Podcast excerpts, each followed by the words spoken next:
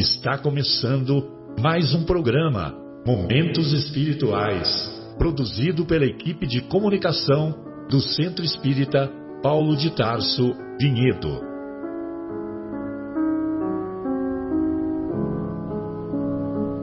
Se guardas contigo o estigma do sofrimento, indagando pela solução dos velhos problemas do ser e da dor, se percebes a nuvem que prenuncia a tormenta e o vórtice traiçoeiro das ondas em que navegas, vem conosco. Estudemos a rota de nossa multimilenar romagem no tempo, para sentirmos o calor da flama de nosso próprio espírito a palpitar e morredouro na eternidade e acendendo o lume da esperança. Perseveremos juntos em exaltação de alegria que Deus, o Pai de infinita bondade, nos traçou a divina destinação para além das estrelas.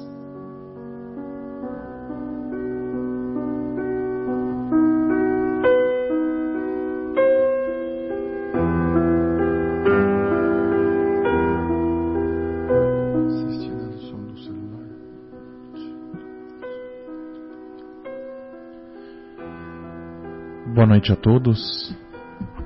Hoje é sexta-feira, 23 de agosto de 2019. Estamos iniciando mais um programa Momentos Espirituais, promovido pela de Departamento de Comunicação do Centro Espírita Paulo de Tarso Vinhedo. Hoje estamos ao lado do nosso querido Afonso, do nosso querido João e eu, Leandro. E damos boa noite aos nossos queridos ouvintes. E Afonso, querido amigo, a sua saudação. Boa noite, Leandro, João, boa noite a todos os nossos ouvintes. Rogamos o amparo do alto e desejamos que todos nós possamos mergulhar um pouquinho mais nesse conhecimento tão especial e libertador que representa a doutrina dos Espíritos. Muito boa noite a todos. João, seu boa noite. Boa noite, Leandro, meu querido Afonso, queridos ouvintes. Um grande abraço a todos e vamos conversar aqui sobre essas palavras maravilhosas aí de Jesus, do Evangelho, né, para a gente buscar essa nossa renovação, né, espiritual que a gente precisa tanto. Que bacana, né? Muita alegria, então, estamos aqui reunidos. E lembrando dos nossos companheiros que hoje não puderam estar conosco: o Marcelo, o Guilherme, a Fátima, Marcos, o Marcão. Marcão, saudade, hein, Marcão? Tá sumido. E agradecendo mais uma vez a oportunidade que o Pai nos dá de estarmos aqui reunidos. E hoje nós... Yeah, vamos mandar um abraço também pro Bruno Eustáquio, lá, o Fabinho. Fabinho, em Fabinho, terras, terras germânicas. É, lá longe. O Bruninho. Bruno, um abraço, viu? Um abração aí, Bruno. E hoje nós vamos falar sobre um capítulo que eu estava até comentando com o Afonso um pouquinho antes da gente entrar a, aqui no estúdio. Um pouquinho polêmico, né? Mas necessário, né? Para mexer um pouquinho aí com os, as nossas zonas de conforto, que são várias. E hoje nós vamos falar sobre o capítulo 7 de O Evangelho segundo o Espiritismo. Amai os vossos inimigos. Que capítulo extremamente educativo. E. Desculpe, eu mudei aqui a página. É, é capítulo 7. Ô, Leandro. eu pensei que. É, eu falei, puxa aqui, vida, é. eu falei, nossa, mas eu falei, a gente tá ainda nas bem-aventuranças, né? É verdade. É verdade, olha só. Ato falho. Então, na verdade, a gente vai falar sobre o capítulo 7. Bem-aventurados os pobres. Bem-aventurados os pobres de espírito, né? Nós estamos falando aí das bem-aventuranças.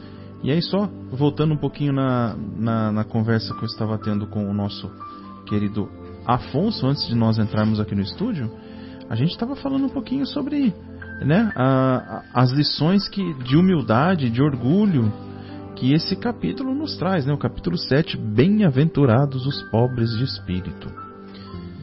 Então, para a gente dar início ao, ao tema de hoje, né, vamos dar, vamos entender um pouquinho a mensagem do Evangelho, né, o que se deve entender por pobres de espírito. Então, nas anotações do evangelista Mateus, capítulo 5, versículo 3, nos diz assim: Bem-aventurados os pobres de espírito, porque deles é o reino dos céus. E aí só trazendo um pouquinho, né, quando a gente fala da, desse, desse termo bem-aventurados, né, nós lembramos uh, que quando as anotações foram é, traduzidas do idioma original, perdeu-se um pouquinho uh, ou modificou-se um pouquinho o termo real ou o significado real dos termos utilizados. Então, a aquela época, quando nós, uh, quando se era lido ou mencionado bem-aventurados, na realidade dizia-se avante, né? siga em frente. Então podemos entender que avante, sigam em frente os pobres de espírito, porque deles é o reino dos céus. Então, quando a gente começa a pensar um pouquinho, né? o que, que nós podemos entender como pobres de espírito? Pobres de espírito podemos entender como aquele que é humilde de todo o seu coração?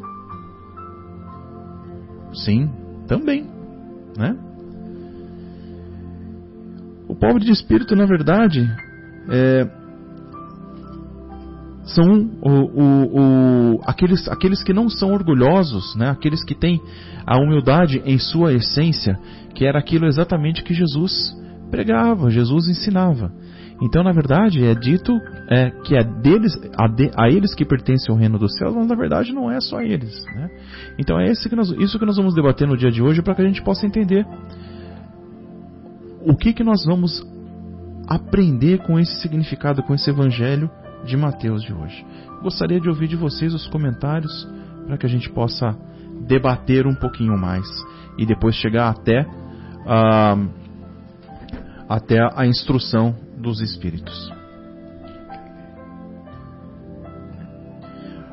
Podemos continuar com a leitura então? Melhor assim? Então vamos lá. Aí seguindo para o item 2, diz uh, o, o, o Evangelho segundo o Espiritismo diz o seguinte: A incredulidade se diverte com esta máxima. Bem-aventurados os pobres de espírito, como, como, como com muitas outras que não compreende. Por pobres de espírito, entretanto, Jesus não entende os tolos, mas os humildes, e diz que o reino dos céus é destes e não dos orgulhosos.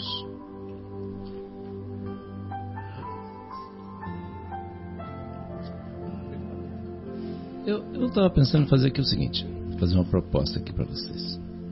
Estava querendo ler uma pegar porque assim, qual que é a nossa dificuldade, né? Assim, Jesus fala umas coisas que a gente pensa assim, poxa, é tão simples, né? As lições de Jesus se resumem basicamente né, em nós aprendermos, né? Como ele disse, amai-vos uns aos outros como eu vos amei. Né? Então, assim, a gente olhando, falando, nossa, isso deve ser tão simples de fazer, né? Mas quão complicado esse negócio tem sido para nós nessas nossas experiências, né, né gente? Né, né Leandro? Né, Afonso? E ouvintes. Assim, quantas vezes, né, naquelas questões que a gente estava conversando outro dia aí, né? Nas nossas centenas de decisões diárias, quantas vezes a gente tem sido testado? Vamos ver se Vamos ver se o João prestou atenção naquela coisa lá que o Cristo falou de amai-vos uns aos outros como eu vos amei. Aí chega lá no trânsito, nossa, cara, passa na frente daquela fechada e ele se transtorna. Eu agora me lembrei do momento, momento Fabinho, né? Verdade. O Fabinho gostava de falar assim, fala, nossa, eu ainda estou muito ruim no trânsito. Ele contava assim, falava tudo. Mas assim, nas nossas, nos nossos pontos, será que esse, essas. É, depois a gente retoma aí, né, Leandro? Assim, que eu estava pensando em fazer aqui é o seguinte: que essas lições são tão, assim, à primeira vista, é engraçado esse negócio, né? Porque à primeira vista parece ser assim tão simples. Não é, Afonso? Assim, coisas tão corretas, pessoas de bem, né?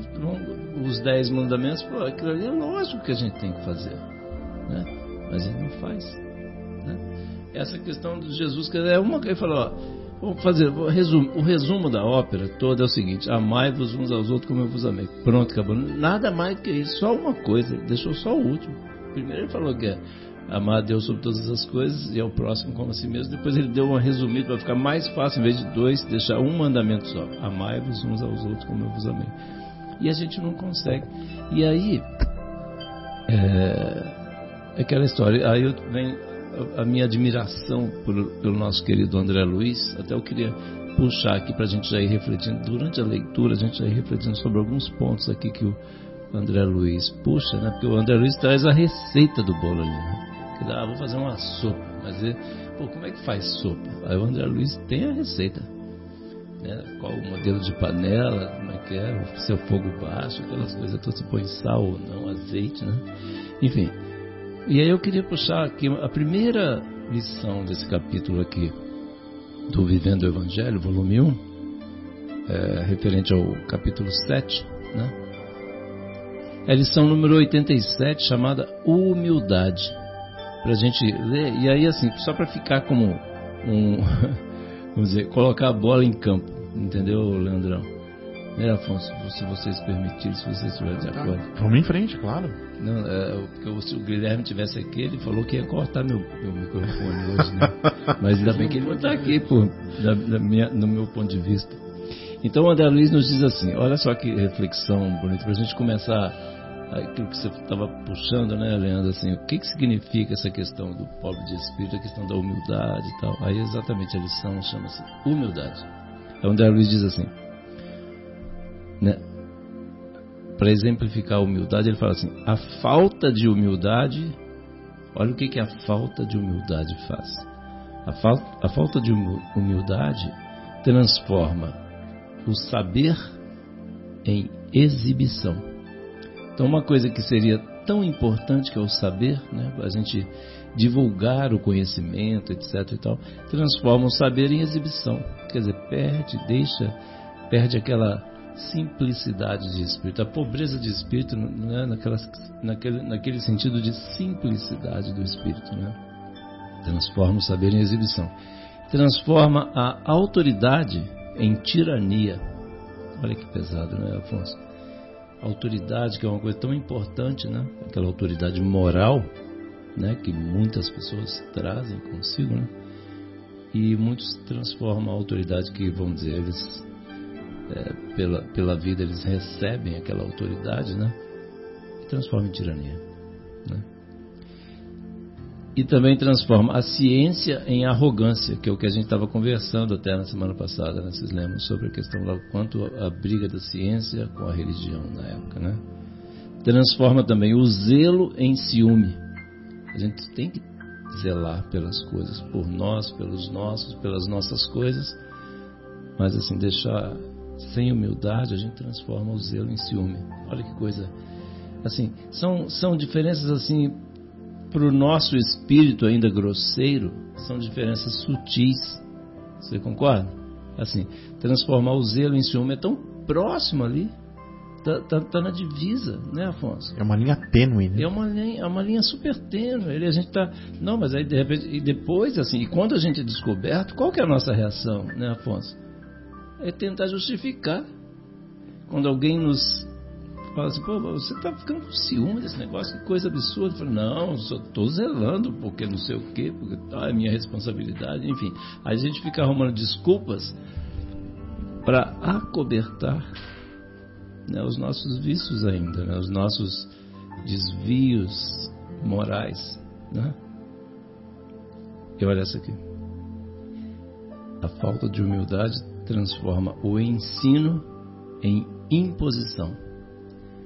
Olha como é que a gente tem que tomar cuidado, né, gente? Todos nós. Nós, inclusive espíritas, né, para não ficar querendo impor né? Por exemplo, é, ah, gente, vocês não são espíritas, isso é um absurdo. Você, como, como assim você não acredita em reencarnação? É lógico, tá? Não, não chegou a hora dele ainda. É, nós temos que respeitar. Cada um tem o seu momento. Seu momento. Nós tivemos o nosso momento. Eu até comentei assim. Eu fui conhecer o Espiritismo, estava com 25 anos. Já tem um tempão já. Estava com 25 anos. Eu, eu, tomei um susto, né, quando eu li a primeira vez o livro dos Espíritos, assim, pergunta e resposta, pergunta, eu falei, nossa, eu falei, que que é isso, meu Deus? Onde que eu estava esses 25 anos que se passaram da minha vida, dessa encadernação aqui? Sabe, eu nunca tinha, eu quando, até eu comentei, eu, eu, de outras vezes eu comentei quando lá na minha cidade, né, no norte do estado do Rio, lá, grande natividade, um abraço aí. Então eu passava assim perto do centro espírita, eu ia pro outro lado da rua, que eu morria de medo, entendeu?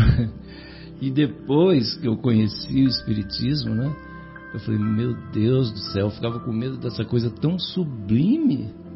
Assim, eu falei, falava assim, né, me dirigindo aos Espíritos, assim, desculpa a vergonha que eu passei, pelo amor de Deus, porque, nossa, eu ficava com medo do Espiritismo, né? E essa, e essa doutrina amorosa, né, que nos esclarece né, a questão da, da, bondade de Deus, né, a questão da misericórdia, a questão do papel do Cristo como governador do mundo, tanta coisa, tanto conhecimento, né, tantos livros, tanta informação, né, e aquela história, né, conhecereis a verdade, a verdade vos libertará. Né, então vamos buscando. Então por isso assim, a gente transforma o ensino em imposição. Não, as pessoas têm que ter a hora delas, né? E outra, olha que coisa a falta de humildade transforma o esforço em inveja. Olha que forte. Olha que balançada. Né? E aí a gente está se esforçando, mas aí no fundo, no fundo, a gente está se comparando. Ah, não, eu preciso. Né? Às vezes as esposas fala assim, meu filho, mas, meu filho não, meu querido, por que você está trabalhando tanto? Não, é porque eu tenho que me esforçar tal. Nada, ele quer comprar um carro igual ao do vizinho, porque o vizinho tem um, um carro mais bonito lá, né? Zero bala, né? E aí ele quer comprar um carro igual.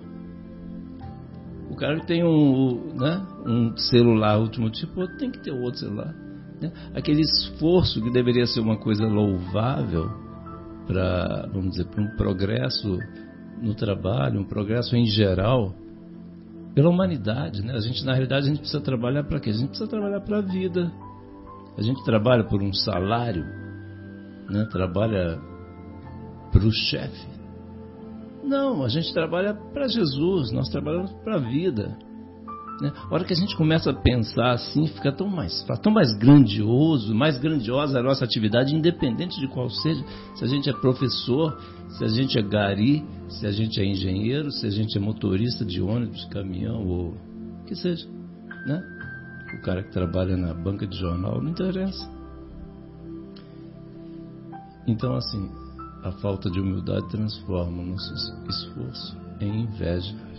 Não é forte isso, Afonso? Enquanto verdadeiro, né?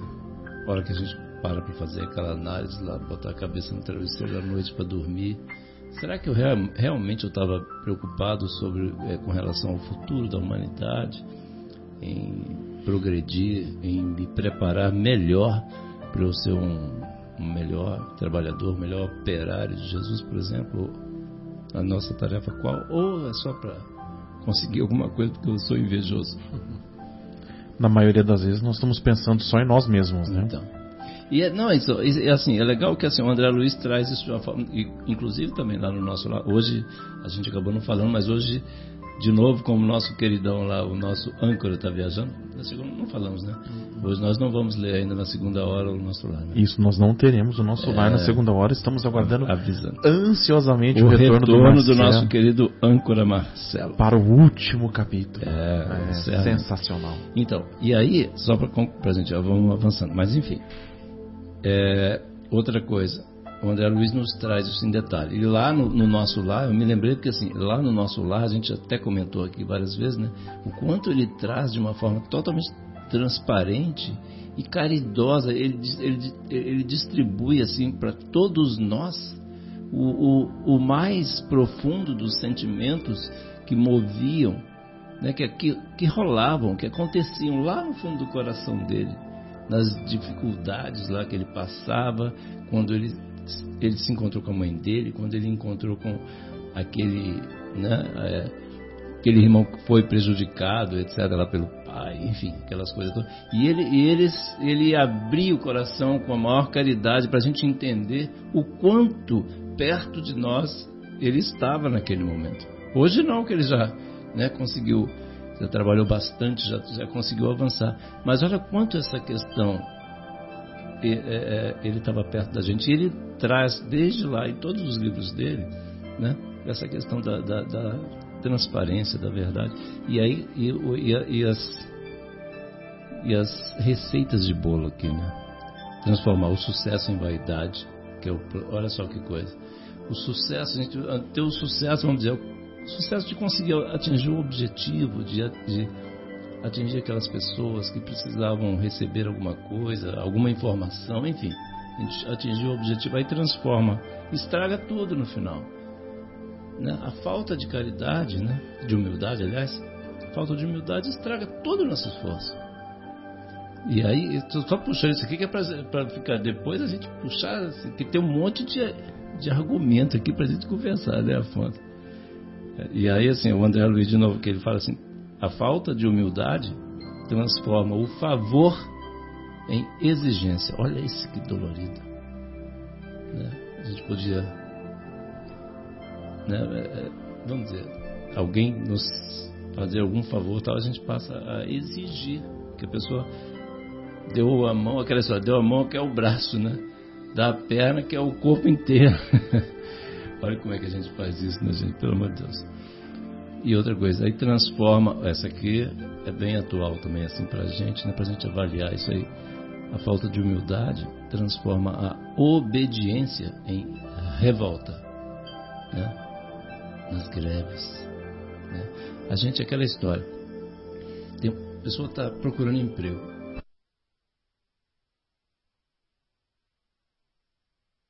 Aumento né? Aí depois perde o emprego, não sabe por quê. Foi. É porque Deus é injusto. Aí cria um clima de revolta, né? Então, né? Ao invés de obedecer, né? de, de entender, obedecer e ajudar para que as coisas aconteçam, não, a gente passa a, o nosso orgulho fala mais alto, né? Orgulho. O orgulho fala mais alto, fala, não, eu mereço mais, mas por que aquele cara é meu chefe se eu sou muito mais capaz do que ele? Né? Não é assim que vem aquele gostinho na, na, boca? Vem aquele gostinho de falar isso. Né? A gente se acha. Como diz o Marcelo, a gente se tem certeza, não se acha, não se tem certeza. né, Marcelão? E aí, ele, o, e o último item transforma a disciplina. Olha isso aqui, como é que também é importante para a gente ver. Transforma a disciplina, a falta de humildade transforma a disciplina em violência. Porque a, disciplina é fundamental para nós, né? A obediência, a disciplina, todos esses, o saber, a autoridade, etc, todos esses aqui, a, a obediência, a disciplina é fundamental. Mas quando a gente, a gente passa, né, a exigir demais, passa a ser violento, deixa de ser disciplina, passa a ser um, um abuso, né? Uma violência. E aí ele conclui assim, para a gente refletir, assim, buscar e dar aquela sacudida na consciência e pensar bem, ver como é, como é que eu vou falar agora depois de terminar essa lição, né? Ele conclui assim, o nosso querido André Luiz. A humildade é essencial ao equilíbrio, ao progresso e à prática do bem. Sem ela, a própria beneficência se transforma em humilhação. Já pensou? Olha só, uma coisa tão sublime que a beneficência passa a ser humilhação, porque a gente vai chegar lá, né? Ah, vou lá levar uma um, roupas para alguém que está na campanha do agasalho, por exemplo, levar, vamos ah, tive aquela ótima ideia de levar agasalhos para uma família que a gente sabe que está passando dificuldade nessa, nessa, nesse período frio tão triste, né? E aí a gente chega lá e quer dar uma de gostosão, né? E falar que, né? Ah, isso aqui tal, comprei não sei aonde, assim tal, não sei o que. E aí humilha o cara que é a pessoa que não tinha nem como comprar. uma e está recebendo, né? ainda faz né? na hora de fazer como se estivesse fazendo um favor. Né? Então, assim, estraga tudo. Né? A falta de humildade, resumindo, né? na minha opinião aqui, aí eu queria abrir e puxar para vocês, né? vocês são os experts aí para falar. E aí, a falta de humildade simplesmente, simplesmente joga areia no pirão. Entendeu? Então, assim, na minha opinião. Então era isso, queridão. Desculpa aí se eu atrapalhei sua leitura aí, mas. Não, imagina, foi, foi de grande valia. E aí, pra gente refletir, entrar assim, no clima, vamos dizer, da, da, da nossa reflexão, porque às vezes a gente. Então, a gente. Como, voltando àquela do Marcelo, a gente não se acha, né? Se tem tanta certeza que a gente perde o rumo. Né? estraga, tem tanta coisa boa. Gente, às vezes as intenções eram tão legais, né, cara? Ótimas intenções, a gente queria fazer um monte de coisa, pensou coisa legal assim tal, mas chega lá o nosso, aquele homem velho, né? Aquele vinho já azedo, avinagrado lá por dentro, estraga todo o vinho, né? E a gente tem que aproveitar esse momento que a gente está aqui, né? A gente, já que a gente está aqui, já veio, já teve a oportunidade dessa encadernação aqui, vamos aproveitar. Né? E como é que a gente vai fazer? Continuar assim ou vamos seguir aí ó, a orientação do Leandrão? Né, Afonso? O que, que você acha? Não, tem razão. Queria ouvir assim, as, suas, as suas ponderações aí. Desculpa que se eu me prolonguei demais. não, não. Hoje a nossa proposta é de fazer longas reflexões é, e esse capítulo enseja mesmo essa uh, reflexão mais longa, mais detida, porque bem-aventurados os pobres de espírito é, toca na ferida da nossa mais difícil e constante adversária, né? que é o, a pedra do orgulho, exatamente, da vaidade. Afonso, exatamente. Nós temos que nos lembrar que, que nós caminhamos é, uma longa esteira de evolução ao longo de muitas vidas, de muitas existências, e essa esteira ela vai se ampliando e inclinando para cima e para o alto, sempre nos desafiando a conquistar novos valores, novas ponderações a respeito da vida que nos cerca. O início dela nos faz é, muito autorreferentes.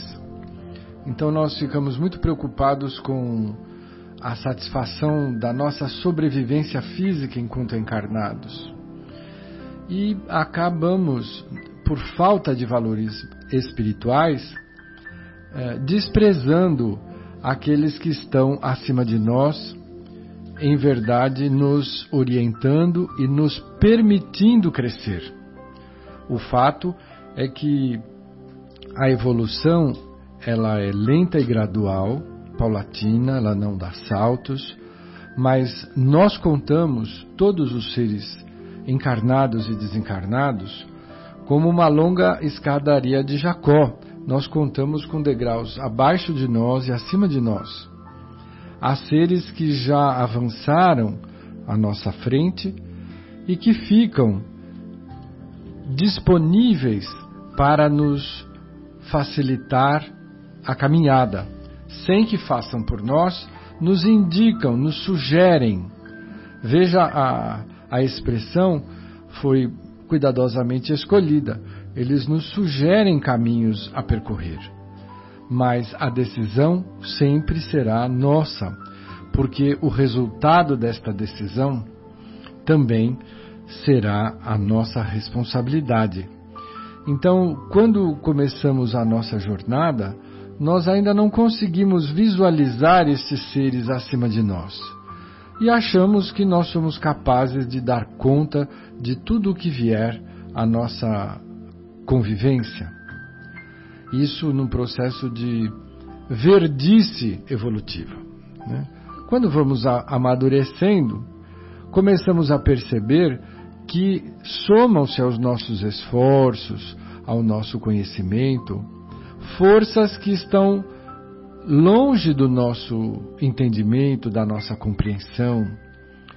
As chamadas coincidências, Elas, na verdade, representam a intervenção da, da previdência divina, da misericórdia, nos facilitando o desembaraço da nossa própria inferioridade.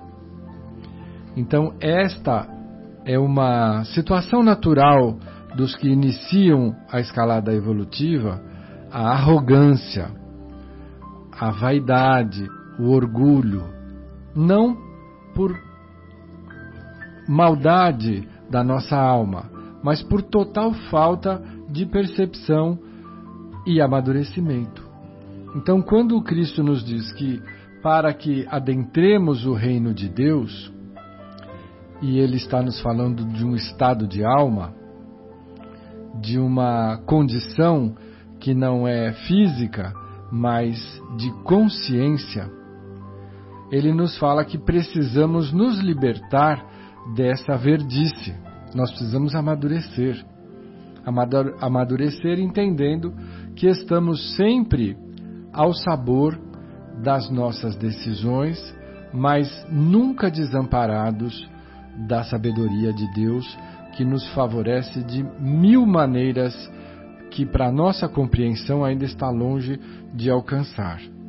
Quando nós começamos nessa escalada, estaremos conquistando a virtude da humildade, não a humildade externa, aquela que se dobra, que se ajoelha, que demonstra subserviência, mas a humildade que reconhece que nós somos seres interdependentes, uns dos outros, encarnados e desencarnados.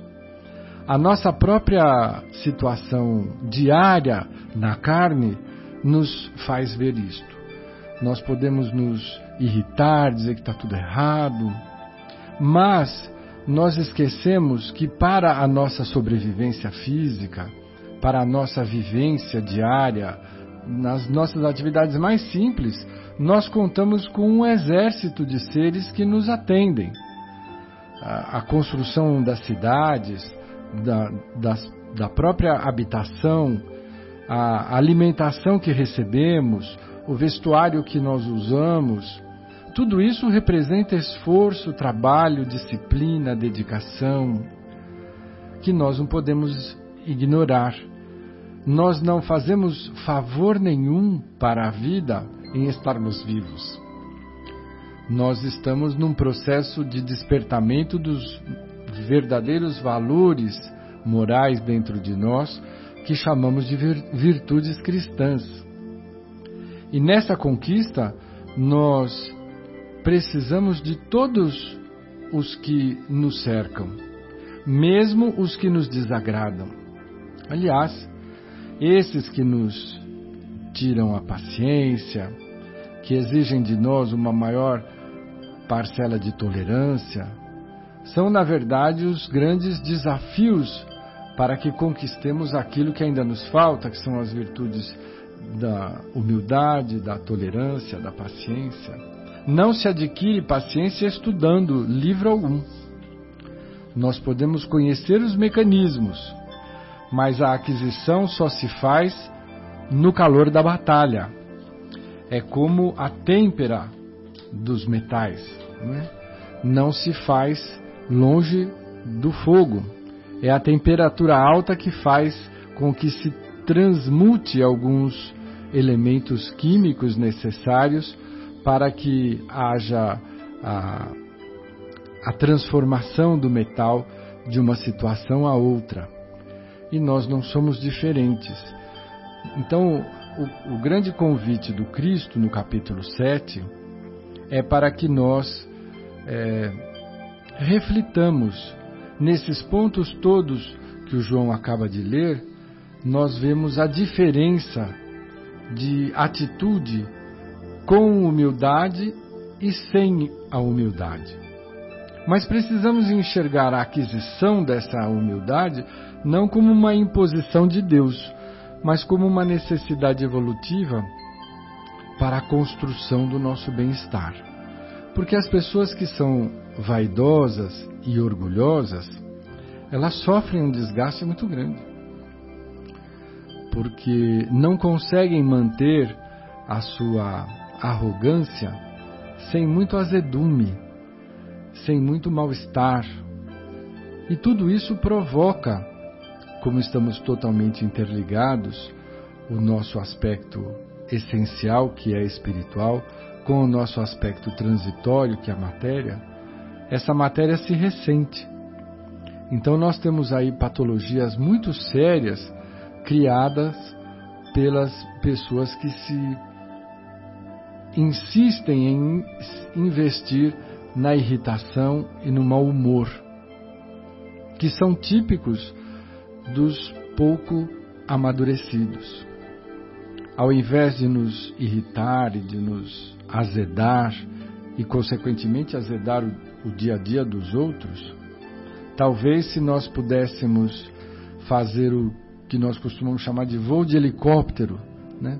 sair da situação onde estamos envolvidos e observá-la de longe, para ver se nós estamos tendo o mesmo ponto de vista tão próximos que não conseguimos entender e às vezes nos afastando, nós conseguimos enxergar que nós estamos tendo uma crise de birra, que nós estamos insistindo numa situação que é insustentável, que o outro não pode nos dar aquilo que ele não tem e nós estamos exigindo de alguém algo que ele não, não possa nos obsequiar.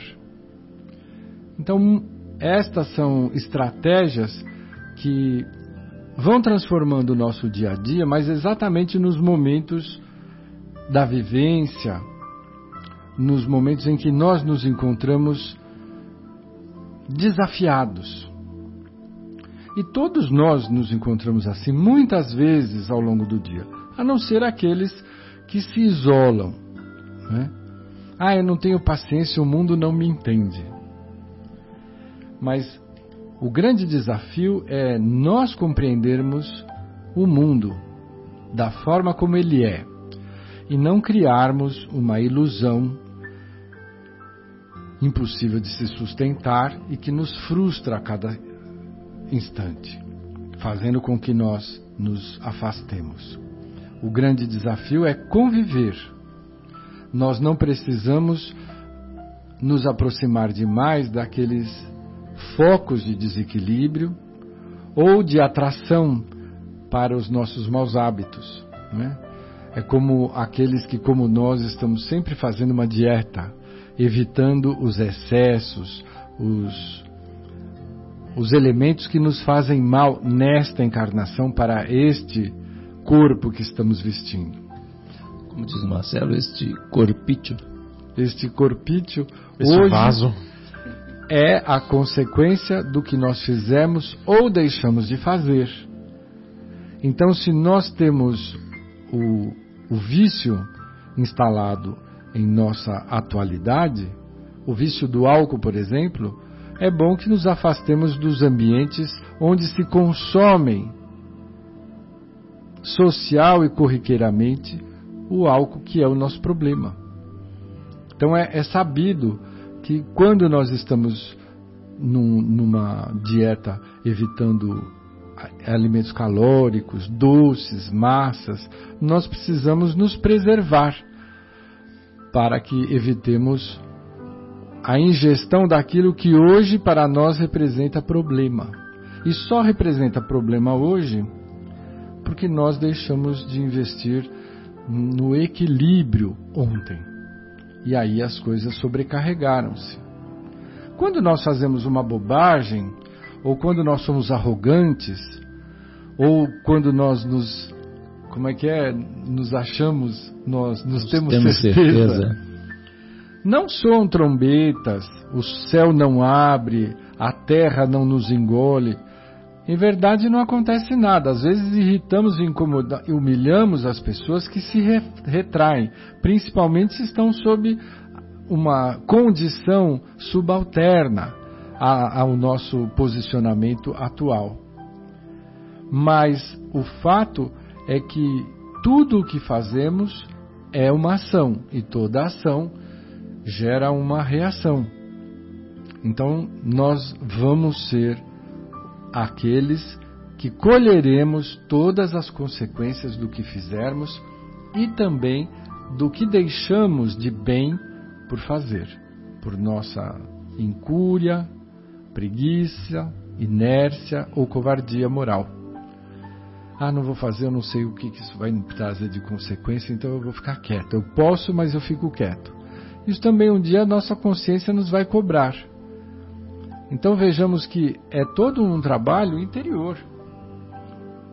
Essa convocação do Cristo é para nos despertar a, a boa batalha a batalha da luz contra a sombra. E a luz que nós precisamos conquistar com instruí-vos, com a sombra que ainda reside nos nossos maus hábitos, consequência da nossa falta de vigilância ou de atenção para os valores reais da vida. Eu... Na... Ah, desculpa. Pode falar, continua. Não, continue. Não, só ia comentar se você tocou um ponto que, assim, é, me tocou bastante, que é a questão do da construção do futuro, né? Isso que você falou exatamente, a gente estava conversando agora há pouco sobre, né, é, quando eu descobri que estava com falta de equilíbrio lá no controle de açúcar no sangue, no Seu meu corpo, no meu corpício que é. Então assim, é aquilo que você falou, eu achei muito legal, assim, para esse tipo de reflexão, para a gente. É, somos nós que construímos. Aquela história de, ah, como é que é essa questão de destino? Quem que faz o destino? Você já nasce com o destino, já tudo, tudo é, é, é pré-combinado lá, tal, você já encarna. Né? As pessoas normalmente quando chegam ao espiritismo começam, é, normalmente, né? Isso é muito comum as pessoas querendo saber se ah, o destino é, é, é tudo, já vem tudo certinho, tudo acertado. Não. A gente tem assim uma linha geral, uma linha mestra, né? Algumas coisas que a gente combinou, muitas coisas que nós combinamos, né?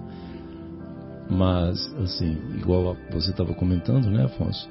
Por exemplo, a questão dos vícios, né? a questão do comportamento é, a, a nível de alimentação, por exemplo, é, moral. Né? Então a gente vai dia a dia construindo o nosso futuro, o nosso destino. Né? Porque em cada uma da, daquelas centenas de decisões que a gente toma durante o dia, a gente vai construindo, ajudando, né? vamos dizer, se posicionando como é, trabalhador é, da seara de Jesus, né? vamos dizer assim, vinculado às lições que, que o Mestre trouxe até nós, né? ou não. Ou a gente simplesmente, é, ao invés de ficar como pobre de espírito, ou seja, como é, cultivando a humildade em nosso coração, né? A gente pode cultivar o orgulho, né? Com vários exemplos que você citou aí. E aí, assim, eu queria, assim, achei legal a gente é, é conversar um pouquinho sobre essa questão da construção do destino. Achei legal você puxar esse ponto aí que é, é, uma coisa muito, muito assim comum nas discussões, principalmente como a gente fala que não só para os espíritas, mas para todos os é, ouvintes, né? Nem todos são espíritas. Mas essa questão, inclusive, o quanto é importante a gente ter essa consciência, né? É, essa é uma, é uma libertação, né? Porque a gente fica naquela, naquela ilusão, achando que ah, não, já tá, o destino já está traçado, não adianta eu fazer nada. Não, muito pelo contrário muito pelo contrário. Inclusive, uma coisa você, você puxou um, um, um, ponto que eu acho é, sensacional, inclusive a gente já comentou e outras vezes aqui, os recursos que a gente recebe nessa encarnação, a gente acaba se acostumando, né? Por exemplo, ah, já tem, chego lá, abro o guarda-roupa, já está pronto, pego minha camisa, minha camisa, minha calça, visto e sai. Pô, mas quantas pessoas trabalharam até que essa camisa e essa calça estivessem lá no guarda-roupa para você vestir. Começando de trás para frente, né, vamos dizer assim. Quem passou e quem guardou. E antes, quem foi que fabricou. Antes, um pouco mais, quem foi que plantou o algodão para poder ser processado. Enfim, isso quando a gente é, dá um espalha em tudo, toda, como você bem muito bem é, comentou, Afonso, em todas as, né, em todas as fases da nossa vida. A alimentação, né, igual por exemplo, a gente, hoje é fácil, chega lá, tá lá um pacote de feijão, você vai no mercado, ah, vai lá, pega uma sacolinha, já vem uma sacolinha plástica, né? Tira lá, ali, vai no mercado, pega lá, tal, ah, eu quero feijão, quero arroz e tal. A gente nem lembra né? Por exemplo, o quanto complicado é plantar arroz no meio da água, aquele negócio complicadíssimo lá, né? Por exemplo. Enfim, sabe, tantas coisas que a gente pega e é, já, pra gente já é natural. Acho que é, já é assim mesmo, sempre foi assim. Não, nunca não foi assim. Eu me lembro muito bem quando na minha infância lá, por exemplo, até eu sempre gostei de ler. Né? Na minha cidade não tinha nem banca de jornal. É, não tinha. Eu, eu sempre gostava dele, mas eu comprava pelos correios, né? Eu entrava lá naquele eu comprava e vinha pelos correios. Desde moleque eu gostava, assim, então, mas não tinha, tinha que me virar, ia na, na biblioteca da prefeitura, lá tinha livros, né?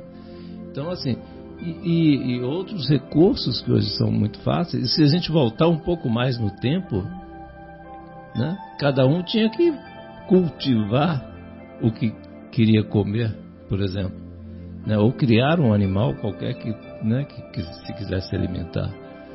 Caso contrário, não tinha. Então, assim, aí a gente, olha como é que a gente foi, houve esse, todo esse progresso, isso, essa questão da, dos recursos né, que a gente usa hoje, que a gente fica até, é tão simples hoje, muito mais simples, né, tá tudo. E a sociedade foi evoluindo, né, essas, todas essas, essas facilidades estão aqui ao nosso alcance da mão, né? E aí, esse é um ponto. E aí, o ponto que eu queria até puxar para a gente conversar um pouquinho mais, até eu queria ouvir também um pouco o Leandro. Né? O Leandro tá quietinho ali no canto, ali, só mexendo nos botões ali da mesa ali. Mas assim, sobre essa questão da construção do nosso destino. Como é que a gente constrói destino é, com essa questão? Com a humildade e sem a humildade. Né? Que é aquilo que você leu nesse. Que até eu estava lendo aqui de novo, Leandro. No segundo parágrafo aqui, né? quando do início do capítulo 7, né, quando tá lá, você leu lá, a passagem de, de Mateus, né, bem-aventurados os pobres de espíritos, de espírito, porque deles é o reino dos céus. Aí o segundo parágrafo diz assim: a incredulidade se divertiu com esta máxima, bem-aventurados os pobres de espírito, como com outras coisas, sem a compreender. Né? Então riram, acharam graça porque não entenderam. Por pobres de espírito, Jesus não entende os homens desprovidos de inteligência, mas os humildes. Ele disse que o reino dos céus é deles e não dos orgulhosos. E aí que a gente acaba esquecendo, né? A gente endurece o coração, né? E quanta gente trabalhou para a gente né, tá, por exemplo, aqui nessa rádio com esse microfone aqui, com essa mesa, para energia chegar. Para energia, aqui. exatamente. Olha o trabalho, assim. A hora que a gente para para refletir. E aí, aquilo que a gente estava conversando outro dia, assim. Assim, nossa, e com esse monte de recurso, é, quanto mesmo que a gente evoluiu? O quanto de. É o quanto nós melhoramos o nosso destino, né, o nosso futuro, vamos chamar assim. Né? O futuro hoje que nós estamos vivendo aqui, né, que é a nossa atualidade, há, há 10 anos atrás, há 20 anos atrás, era um futuro, tá certo? O que, que nós fizemos de lá para cá? Quanto, e assim, fazer aquela conta de trás para frente, quanto de recursos nós utilizamos? E nós tivemos, será que nós tivemos humildade suficiente para entender, para agradecer todas essas pessoas que trabalharam para que nós pudéssemos ter esses recursos? Né? São reflexões, eu aproveitar para a gente conversar. O que eu achei legal é que você puxou esse assunto do, do, do destino, aí você falou, uma série de coisas. Eu acho que me veio. Eu só queria fazer esse comentário. Desculpe se eu alonguei demais aí, gente. Não, imagina. Não precisa, precisa se desculpar, não. Todas, todas as vezes quando a é, gente pensa. Você, um cara, né, Leandro? Né, posso, né, posso, posso, falar, posso falar os próximos 40 minutos? É, não, até, até as 3h45 da manhã você pode falar.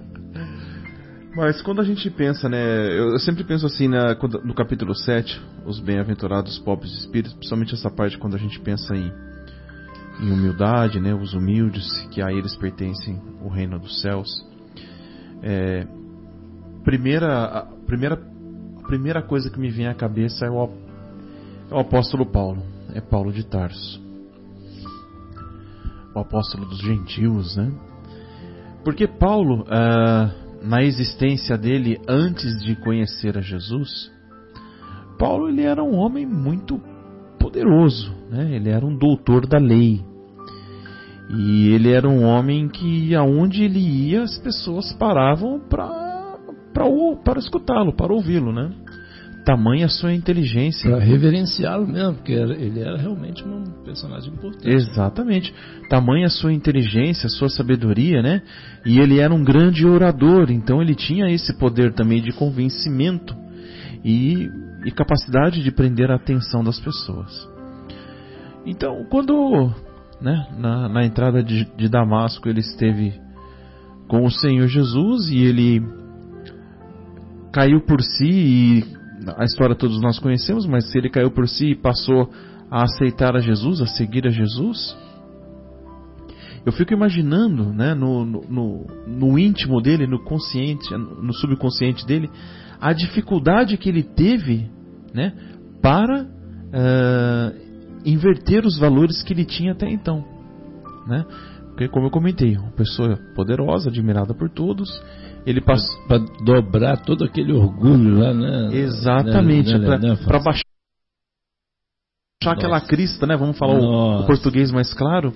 Que espírito valoroso, né? Meu Deus. Exatamente. E aí eu fico imaginando, ele deve ter, com certeza, ter tido muitos conflitos internos. Ele deve ter imaginado, eu tô ficando louco, né? Eu vou ser humilde, eu vou passar a ser tecelão. Ele passou a ser tecelão para poder sobreviver, para poder fazer o artesanato dele comer. Né? E ele que era filho de pai rico, um homem poderoso, bem visto e bem quisto na sociedade, ele quando aceitou Jesus e passou a pregar, né, o evangelho, ele foi execrado, né? Então eu fico imaginando o conflito que ele teve, né? E aí eu lembro da, da, da carta de, de Paulo a Timóteo, né? Quando ele fala, né? Combati o bom combate. Né? E o que, que é o combater o bom combate, né? É nós permanecemos na fé, independente de tudo aquilo que a gente sente ou, ou que nós entendemos, né? Permanecer na fé. Então é, é isso que Paulo quis dizer. E aí, trazendo um pouquinho mais para os nossos tempos modernos, eu fico, a, a gente que está terminando de ler o nosso lar aqui no programa, né? Eu lembro do, dos ensinamentos que nós recebemos de André Luiz. André Luiz também, né? Quando ele partiu para o mundo espiritual e ele foi socorrido e chegou até a colônia de nosso lar, ele também teve uma dificuldade. Ele levou um tempo para entender, né? E aceitar a condição dele de que tudo aquilo que ele tinha no mundo no mundo material né, ou seja, o título de doutor, a família, as posses. Ele era um homem né, de posses, é, socialmente e economicamente falando, para a época rico. E quando ele chegou lá, tudo isso não valia nada para ele. Não era absolutamente nada. Não, não, não, faria, não fazia mais sentido. Então ele também teve essa dificuldade, mas é, ele compreendeu que através do serviço humilde, né? Ele começou limpando, né, as câmaras, né?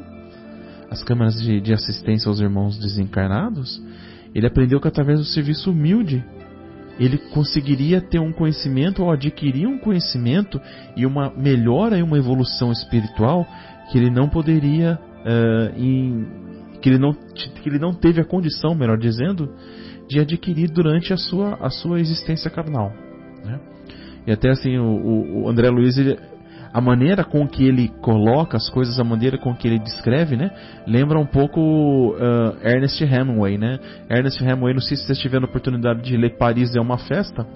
Leiam, é um livro sensacional. O Ernest Hemingway, ele tem a... Ele tem a ele tem a, a, a, a, a facilidade de descrever tudo. Né? Então, por exemplo, ah, Estou sorvendo uma taça de vinho, o vinho tem o sabor, ou estou saboreando uma pera, a pera é suculenta, ela é doce, ela é levemente arenosa. Então, e, e, e, o André Luiz, quando ele começa a descrever as suas experiências, é mais ou menos parecido com o que Ernest Hemingway fazia. Então, assim, para não me alongar muito, mas é, voltando, né? A, a, o parênteses, como dizia um professor meu do Unicamp, estou voltando. É, Paulo, sem dúvida nenhuma, é, lógico, depois do Mestre Jesus, obviamente, né? Na minha opinião, o maior exemplo de humildade que a gente pode que a gente pode é, levar em conta, né? E lógico, depois de Paulo, né, nos tempos mais modernos, século XVIII, XIX, a gente teve uma série de outros exemplos de humildade, como Gandhi, como Madre Teresa, é, aqui no Brasil a própria irmã Dulce, o Chico. Né? Então nós temos aí é, várias figuras que nos apresentam esse exemplo valoroso da humildade. Vamos fazer a nossa pausa? Muito bem. Muito Vamos bem. refletindo, daqui a pouco a gente volta para falar um pouco mais sobre essa questão da, da grande mudança né, que precisamos fazer. a gente tem que aproveitar, né, Afonso? Aproveitar essa, todos esses recursos aí que, que os céus estão nos oferecendo para a gente fazer acontecer. E o melhor de tudo, é de graça. Exatamente. A gente volta já já.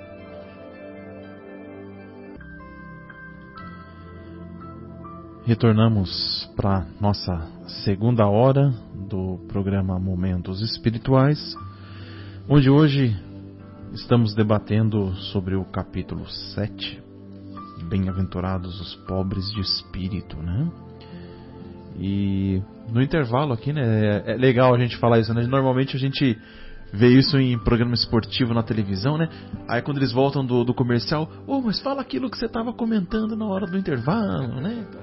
Então, aqui, eu, na hora do intervalinho, quando eu estava tocando a, essa música lindíssima aqui do Flávio Venturini, né? Emmanuel, uh, nós estávamos falando sobre uh, os exemplos de, de, de, humildade, né? Como a gente já havia comentado. Paulo, né? Até o Afonso colocou aqui um, um, um comentário bem interessante que ele falou que Paulo, na verdade, é o maior exemplo de transformação, certo, Afonso? exemplo de transformação na própria reencarnação. São os dois maiores exemplos que nós temos na história cristã, que é Paulo de Tarso e Maria de Magdala. Os dois conseguiram, na mesma reencarnação, é, mudar vertiginosamente, 180 graus, a sua conduta. E eles continuam sendo nossos modelos e estímulos para que nós possamos mudar.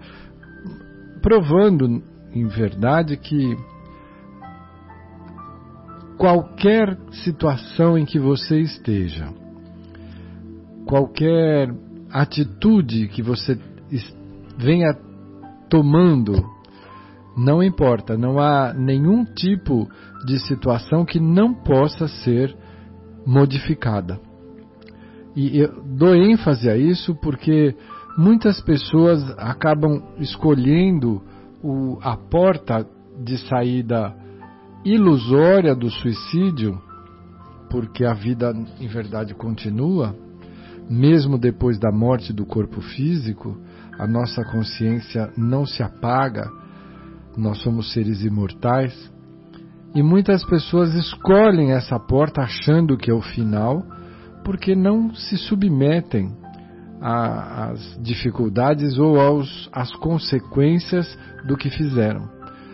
Quando em verdade nós precisamos saber e ter certeza de que, por pior que seja a situação em que você se encontra, nós podemos a qualquer momento modificá-la. Quem duvida disso, eu sugiro a leitura do Boa Nova, psicografia do Chico e autoria do Humberto de Campos, que fala da transformação de Maria de Magdala dentro do contexto dos três anos de testemunho do Cristo Jesus.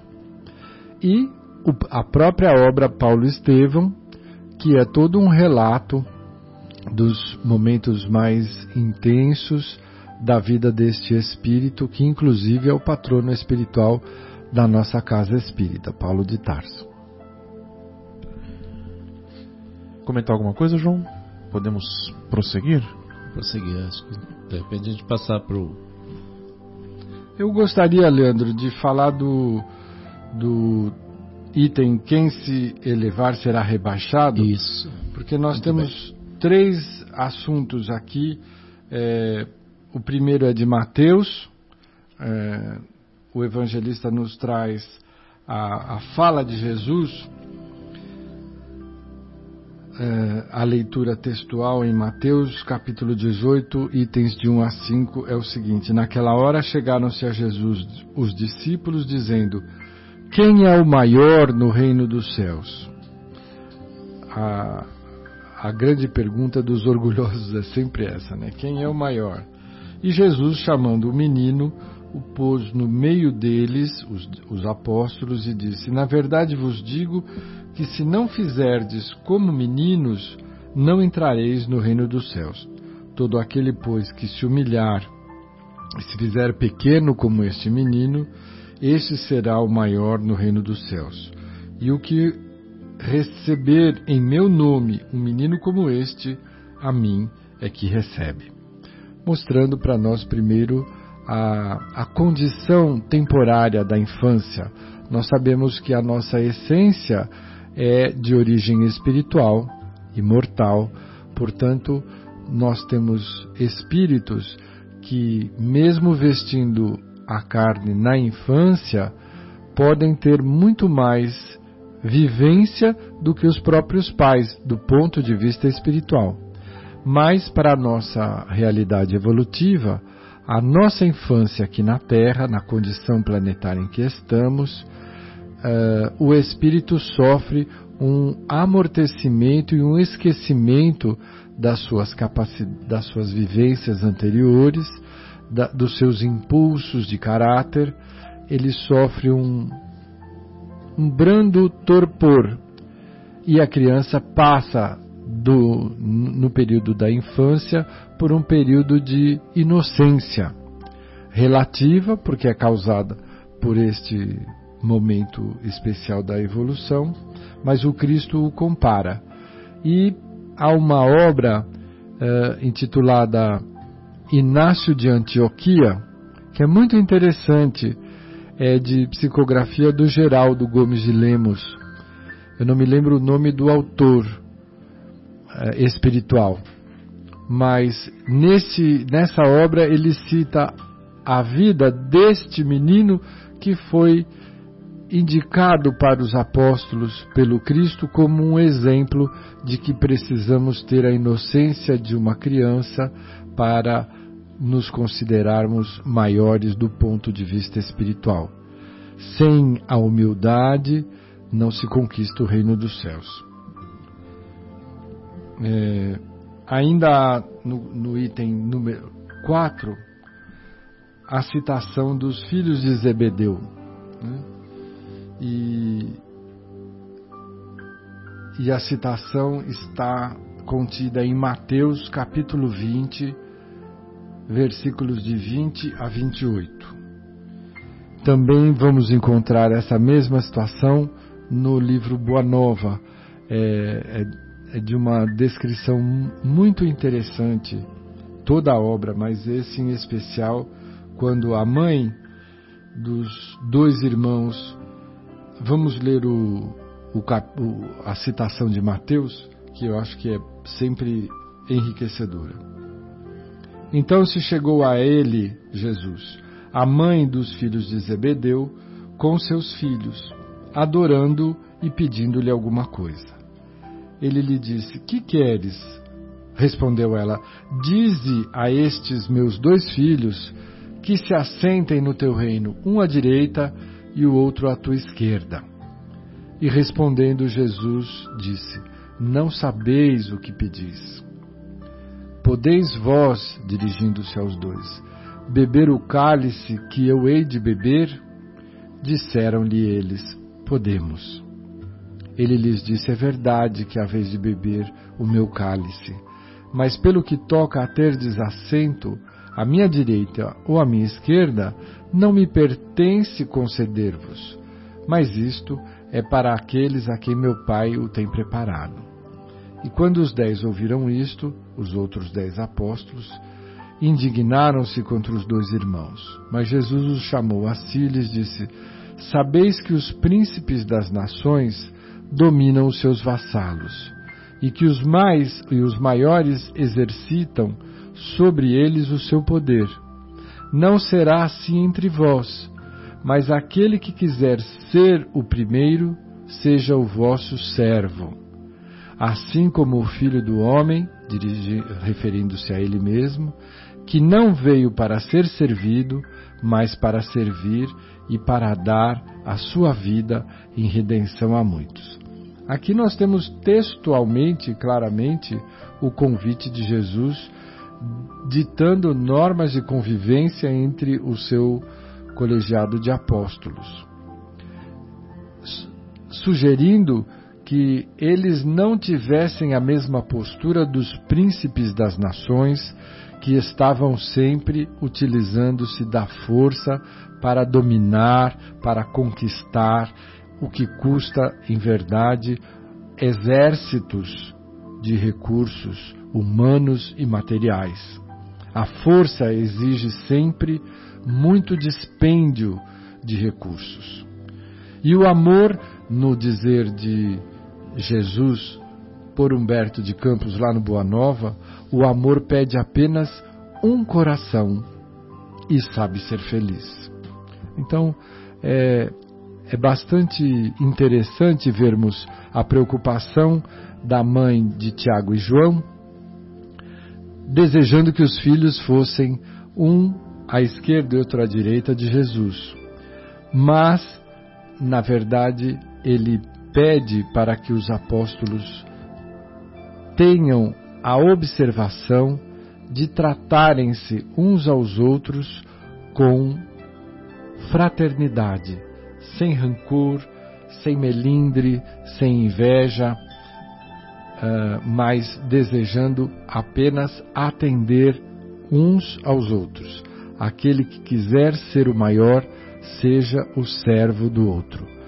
Com isso, acreditamos que o Cristo nos convidava a desativar a programação de egocentrismo que nós costumamos, quando no piloto automático, colocar a nossa própria vida, as nossas atitudes e impulsos.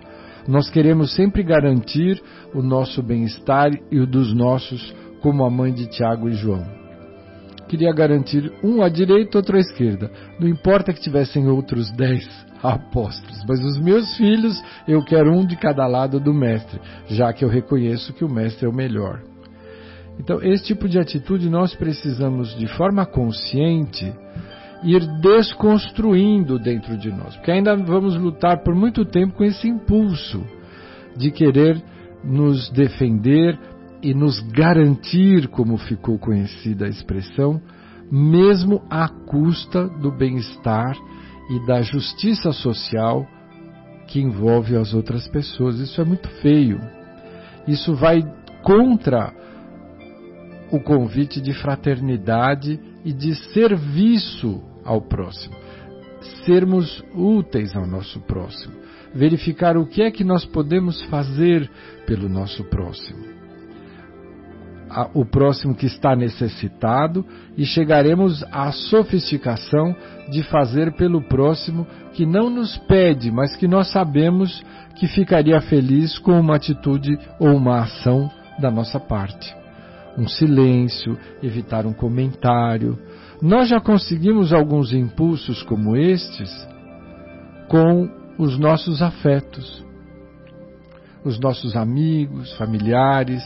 Quantas vezes estamos numa roda de conversa e sabemos que um assunto é delicado para a pessoa que nós gostamos, então quando surge nessa roda o assunto, nós procuramos contornar, evitar de abordar aquela situação que constrangeria o nosso afeto.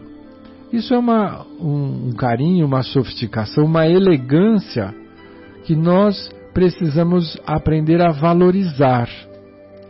Nós tivemos um avô muito querido que ele dizia, ele tinha muitas qualidades, mas ele achava que a franqueza era uma das suas principais virtudes. Ele dizia: Eu falo para a quem doer. A verdade é a verdade. E embora nós o amemos muito e somos muito gratos ao seu exemplo e modelo, do qual somos devedores incansáveis, nós ousamos contestar essa situação.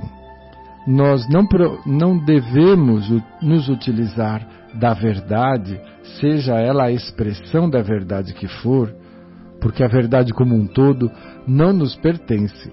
Nossa condição ainda não alcança nenhuma expressão completa da verdade. Mas aquilo que podemos assimilar da verdade, ela precisa ser utilizada com muito cuidado. O próprio Emmanuel explicou essa situação para o Chico de uma forma muito simples, mas que eu acho muito prática. Ele disse assim: Olha, Chico, a verdade é como um diamante. Ela é bonita, ela é luminosa, brilhante, mas ela é extremamente dura. Você não deve nunca jogar essa verdade no rosto das pessoas, porque ela fere, ela é dura. Então nós precisamos tratar a verdade de uma forma com que ela não provoque ferimento no outro. Nem todos estão preparados para ouvir a verdade, né? Exatamente. Acredito eu, Leandro, que em decorrência de uma de uma fala do Cristo que diz assim: que o pior cego é aquele que não deseja ver. Né? Nós nos iludimos é, a ponto de dizer eu me orgulho da minha humildade. Né? Nós não queremos enxergar os nossos equívocos. Então, não seremos nós, porque nós temos esse desejo secreto, né? Hoje eu vou fazer com que o Leandro entenda de uma vez por todas as verdades que ele vem há 16 encarnações fugindo. Gente, nós não temos essa capacidade, nem autoridade moral, porque quem tem autoridade moral nem pensa em jogar em rosto de quem quer que seja uma situação da qual ele está fugindo. Não é fraterno isso e não é produtivo.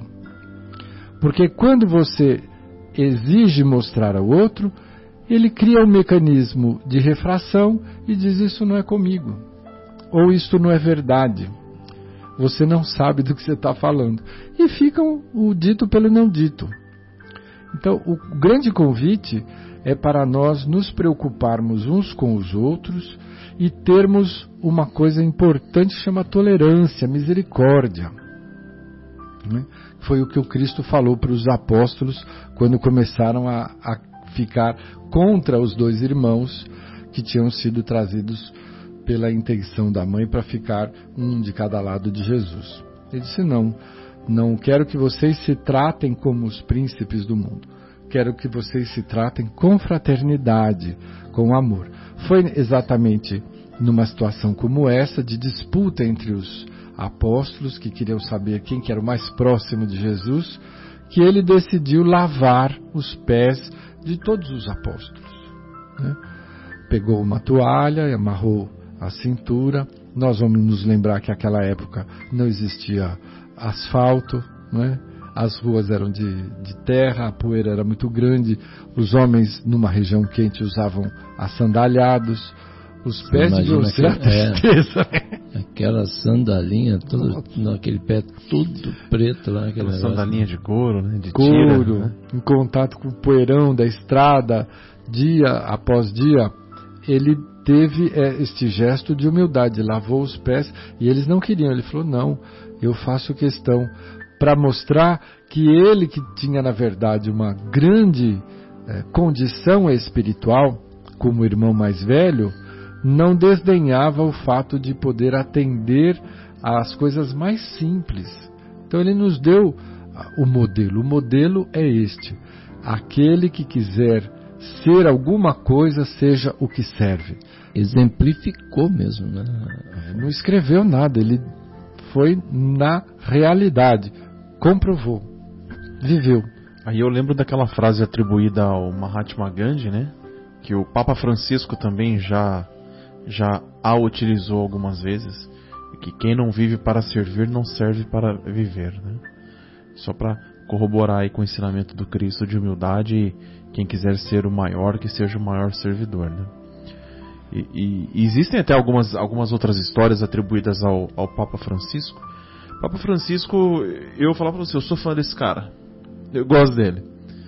E o, né, dizem que uh, existem algumas saídas secretas né, do, do Vaticano para as ruas de Roma, né, subterrâneas.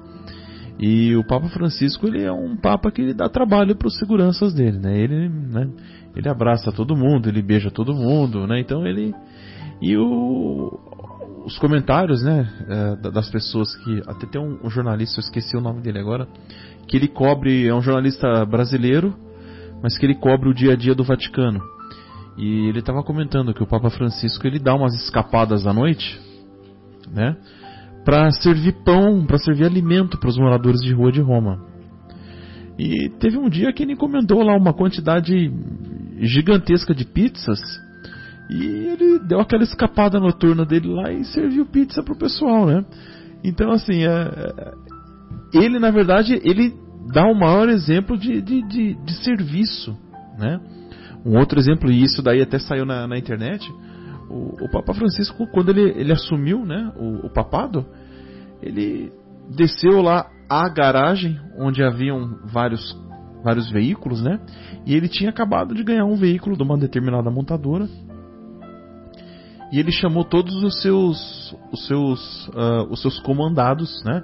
Então, por exemplo, tinha um determinado bispo que era responsável pelas finanças, outro pela parte social, tal. E cada um tinha o seu carrinho lá, né? Carrinho, uma bela de uma máquina. E ele falou: Olha, eu estou pegando o carro que eu acabei de ganhar da montadora, estou vendendo para doar o dinheiro à, à, à assistência fraternal. Eu sugiro que vocês façam o mesmo. E essa história é real. Então, é, você já começa a ter aí um, uma noção um pouquinho maior do, do, do, de quem não vive para servir, não serve para viver. Então, né, ele assim como Jesus, e ele, lógico, sendo Papa, ele aprendeu diretamente com os ensinamentos do Mestre, né? De é, ser humilde pelo, pelo exemplo, né? Ou se humilhar no bom sentido, né? Pelo exemplo. Ainda tem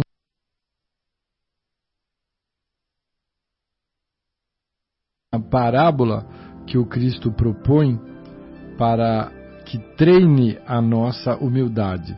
Ele diz: quando fores convidados a uma boda, a uma festa, não te sentes nos primeiros lugares, porque pode ser que ali esteja reservado para outra pessoa, mais autorizado do que você, convidada pelo dono da casa. E que este, o dono da casa, vindo, que te convidou a ti e a ele, te diga: dá teu lugar a este e tu, envergonhado, vás buscar o último lugar. Mas quando fores convidado, vai tomar o último assento, para que, quando vier o que te convidou, te diga, amigo, senta-te mais para cima. Servir-te-á isto então de glória na presença dos que estiveram juntamente sentados à mesa, porque todo o que se exalta será humilhado, e todo o que se humilha será exaltado. Está em Lucas capítulo 15, versículos 1 e de 7 a 11. Quer dizer, mais claro do que isso, só se ele desenhasse na parede, né? E há dois mil anos que nós estamos convivendo com esse, esse texto, com essa exemplificação, e nós ainda sonhamos em ser o rei da cocada preta, nós ainda sonhamos em ser o melhor, o, o, o rei disso, o rei daquilo. Né? Nós ainda precisamos é, aproveitar a oportunidade e botar o pé no chão da realidade. A realidade é que todo que se exalta será humilhado naturalmente. Então, vamos observar se nós não estamos nos colocando de forma arrogante perante a vida, perante o próximo, e às vezes de maneira disfarçadamente arrogante, né? o que é muito pior. Sejamos francos, honestos conosco, não com ninguém, conosco, e saibamos exatamente quais os altares que nós construímos dentro de nós que precisam ser desmontados e utilizadas as peças para a construção de novos edifícios mais saudáveis. Nós ainda temos muitos edifícios e altares construídos para a vaidade e para o orgulho, que além de não nos beneficiarem em nada, nos comprometem por um tempo que não sabemos determinar, porque cada um tem uma intensidade e um equívoco, mas que nos comprometem por muitos momentos de dor e aflição. Não estamos sendo inteligentes. É verdade. Acho que essa, essa, esse capítulo é bem para a gente refletir, assim, né? Como é para a gente pegar aquela, aquele nosso, aquele nosso dia agitado, né? Cheio de, de, de, de assim, convites, né? Porque assim a vida é cheia de, cheia de magnetismo, né? A gente é, tem é, é, acontece muita coisa durante um dia, né? a gente é chamado a, a, a, se posicionar naquelas aquelas 100 decisões, centenas de decisões que a gente toma diariamente. A gente é, é chamado a se posicionar de, assim, sabe, toda hora, né, com relação ao nosso sentimento. Aí a hora que a gente é colocado assim à prova, por exemplo, em situações de estresse, por exemplo, aí a gente deixa sair o que a gente tem guardado né, lá dentro de nós. Né? Então o Afonso é, comentou agora há pouco, agora fiquei na dúvida, foi o Afonso Orlando comentou sobre quando as crianças, quando vão reencarnar, tem aquele né, esquecimento temporário, né, que inclusive é uma, é uma dúvida também, né, que muitos que estão chegando à doutrina ficam curiosos para saber, mas por que, que eu vou esquecer? Por que? Porque tem que esquecer, porque Deus sabe o que faz, assim, nós não teríamos condições de aguentar para saber condições de estrutura psicológica para saber a quantidade de encrenca que a gente arrumou no passado, né? E assim, e tem uma coisa assim, lembrando a minha querida amiga Dona Marta, ela sempre fala, né, assim, quando a gente avalia assim as nossas reações, né, as situações de estresse no nosso dia a dia, é muito fácil a gente perceber, a gente entender e lembrar do que, que a gente era no passado. Quando a gente é provocado, quando a gente é fechado no trânsito, quando alguém cutuca no nosso calo, né, como é que a gente reage? Com fura uma fila? É, quando alguém entra na nossa frente, na fila do banco, a gente é atrasado. Aparece o Tiranossauro Rex. Exatamente. E aí como é que a gente reage com caridade? Ô oh, meu irmão, pode ficar aí, não tem problema. Eu estava guardando um lugar para você, eu vou até lá para o final da fila. Quer dizer, não é assim que a gente reage, né? Então, assim, e esses pontos, né? É, e aí a gente começa a avaliar. E é por isso, pela, pela misericórdia de Deus, que a gente esquece, né? De tudo isso e que a, no período né, que a gente é criança, é quando é oferecida a oportunidade aos pais, né? Para moldar aquele espírito que naquele momento está sendo trazido, né, com devido ao esquecimento dos, de todo, todo aquele orgulho, etc., vem com toda aquela pureza, né, como foi comentado aí pelo Afonso, para quê? Para a gente aproveitar e iniciar a construção de uma nova encarnação. E olha como é que é, é muito, é muito interessante assim essa questão da, da reencarnação. Esse, esse mecanismo, eu sempre nas minhas preces, eu agradeço muito ao mecanismo do, dos, anjos da guarda, né? esses espíritos, é, nossos amigos queridos que convivem conosco, que nos conhecem muito mais do que nós mesmos, né? Que conhece o nosso desde o dia 1 um da nossa é, existência, né? conhece o mais profundo do nosso pensamento, né? A mais profunda das nossas mentiras, das nossas é, dos nossos é, erros fragorosos muitas vezes, né? E eu sempre agradeço, né, nas minhas preces matinais lá, eu agradeço a esse mecanismo, né? Criado por Deus, né, do, dos anjos da guarda para virem, é, todos eles, né, peço sempre por todos eles, muito especialmente dou um abraço no meu anjo da guarda, né, meu querido, e eu peço sempre assim, falar, você me perdoe, que obrigado por tudo que você tem feito, me perdoe tantas besteiras que eu faço, mas não desiste de mim não, pelo amor de Deus, não desiste não que eu, eu quero, eu só não sei ainda ser, né, melhorzinho, mas assim, eu quero, né, eu tenho essa intenção. Então, assim, todas, todo esse mecanismo que a gente vem e aí descobre, estuda aqui no Espiritismo, eu acho é muito interessante, né? muito esclarecedor para a gente, né, Leandro? E, e, aí a gente muda de patamar, né? A nível de entendimento. Quer dizer, isso não quer dizer que vai ficar mais fácil, né? Que vai, por exemplo, ah, depois que você descobre isso, você vai parar de sofrer. Não, de jeito nenhum. Só que assim, você começa a enxergar com outros olhos né, as suas dificuldades, etc. Essa questão do esquecimento. Por que, que acontece? Exatamente para a gente poder conseguir moldar. Porque quem já tem, é, vamos dizer, filhos, que passou pela idade de adolescente, né, que já chegou adulto, enfim, sabe exatamente que se não moldar o bichinho enquanto estiver lá como criança, depois quando chegar adolescente não dá mais tempo aí vai ser um, um sofrimento para todo mundo, para ele inclusive, né? Podendo inclusive cair né, em situações complicadíssimas, né? E nós precisamos estar atentos a isso. E é muito melhor quando a gente já sabe disso para poder começar a fazer desde cedo, né? É, me parece que a intenção é exatamente essa. A infância, com esse esquecimento mais intenso é, e, e o, o represar de muitas das uh, dos impulsos do espírito que está ali encarnado, que só vão aparecer mesmo, abrir essas comportas com a puberdade. Isso. Então, esse período da infância, ele funciona exatamente para que no ambiente familiar, junto aos, ao modelo dos pais, ou aqueles que fazem o papel de pais, a, o espírito possa moldar-se Exatamente.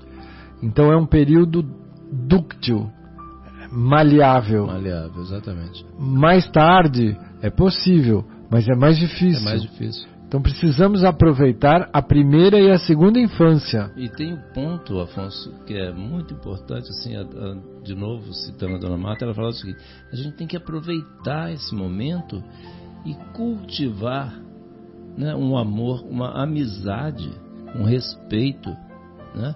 É nesse momento a gente respeitando a criança, entender, respeitando no sentido de não se submetendo à criança, não de jeito nenhum, mas trazendo com muito amor, com muito carinho, mas assim, na hora do não falar não e não ficar com, né, assumir firmeza, com firmeza na conduta, amor, nos limites. Exatamente. E aí nesses momentos a gente molda, né, nesse período dúctil, como você disse, a gente consegue moldar essa personalidade pro bem dela. Introduzir valores que o espírito está necessitado. E que é responsabilidade dos pais. Responsabilidade, responsabilidade destes pais. Exatamente dos pais. Então, assim, nós como pais, né? Nós precisamos ter isso muito claro. Inclusive, às segundas-feiras tem lá as aulas de, dos pais, né? Lá no Jardim Itália, que eu participo junto com a nossa querida Andréia. Um abraço aí, um beijo, querida Andréia. E assim, e o Ulisses também, não vou esquecer do Ulisses, mas enfim.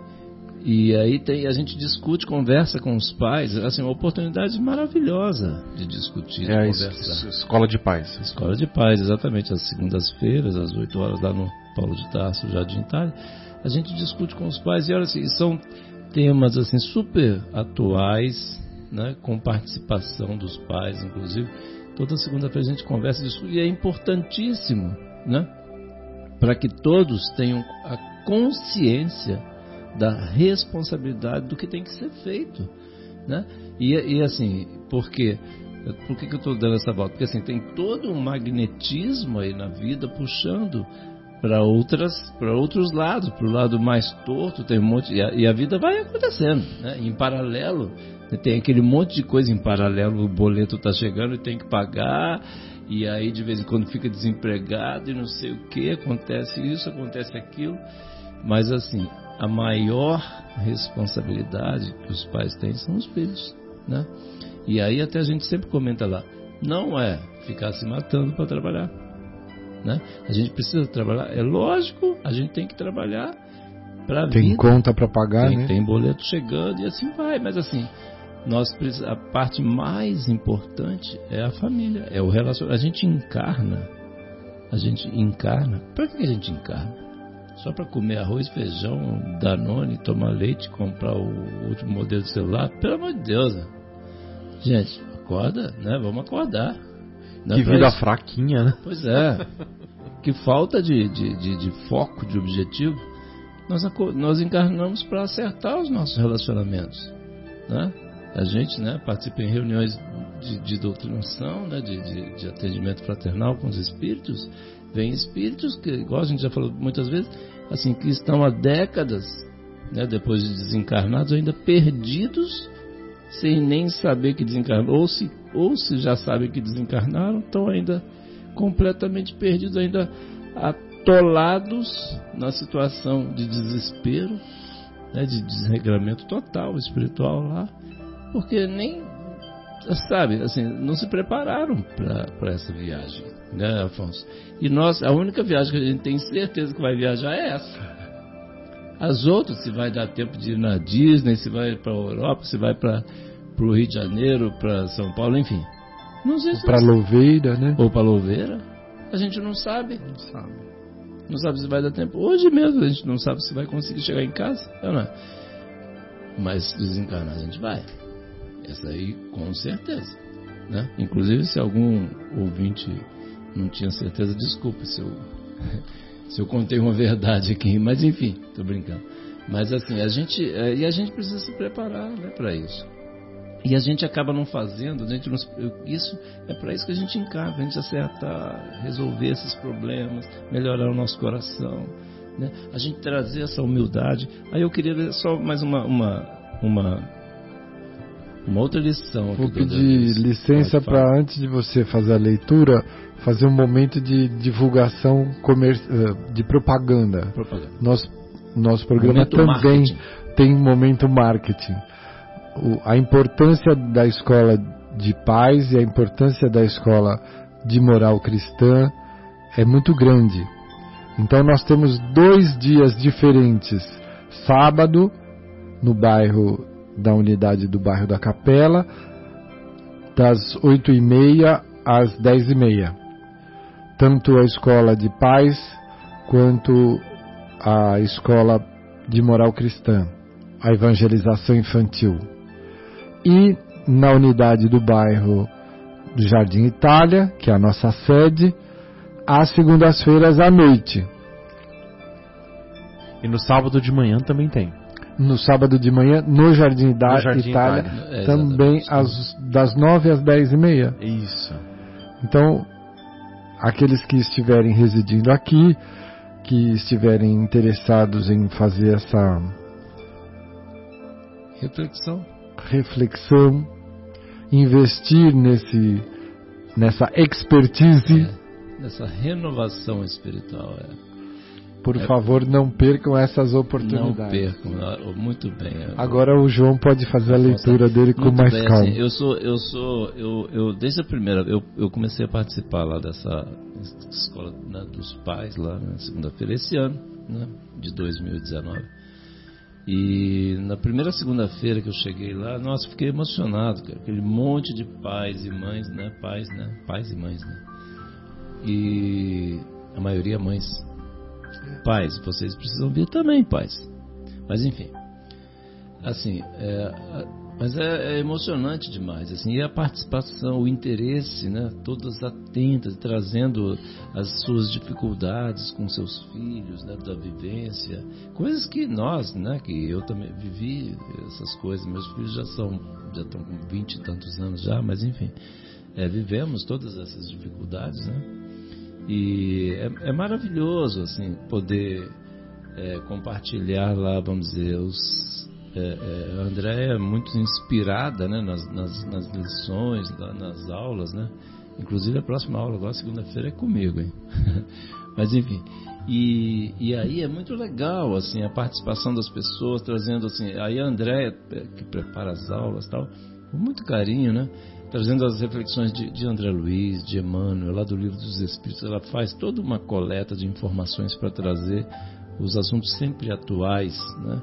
E os pais participam. É, é, maravilhoso. Então, reforçando o convite do Afonso, compareçam, que é imperdível, imperdível. Mas então eu queria dar uma, ler uma lição aqui, mais uma, uma receita de bolo do nosso querido André Luiz. Um abraço, meu querido André Luiz, a gente te ama muito. Então a lição aqui 89 do Vivendo o Evangelho, volume 1, é, o título é Certeza. Né?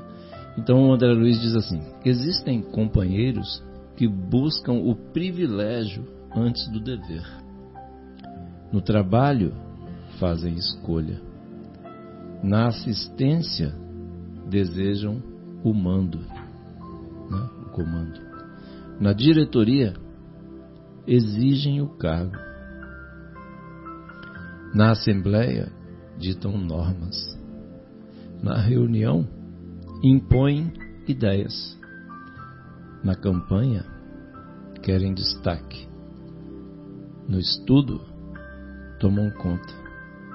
Na função, exibem arrogância. Olha essa que coisa feia, né, gente? Meu Jesus Cristo. É que eu só não sou totalmente perfeito porque eu sou modesto, né? Na função exibem arrogância. Oh, meu Deus do céu. Na tarefa, atropelam os outros. Né? Vai fazer uma, uma, tarefa de caridade, atrapalha, sai atropelando todo mundo. Meu Deus do céu. Olha só essa aqui, olha essa que bonita. Na confraternização, tem de aparecer e aí o André Luiz termina assim, para a gente refletir. Né? Embora ligados à causa do Evangelho, ainda não entenderam que a certeza de estar ao lado de Jesus é servir sem qualquer exigência.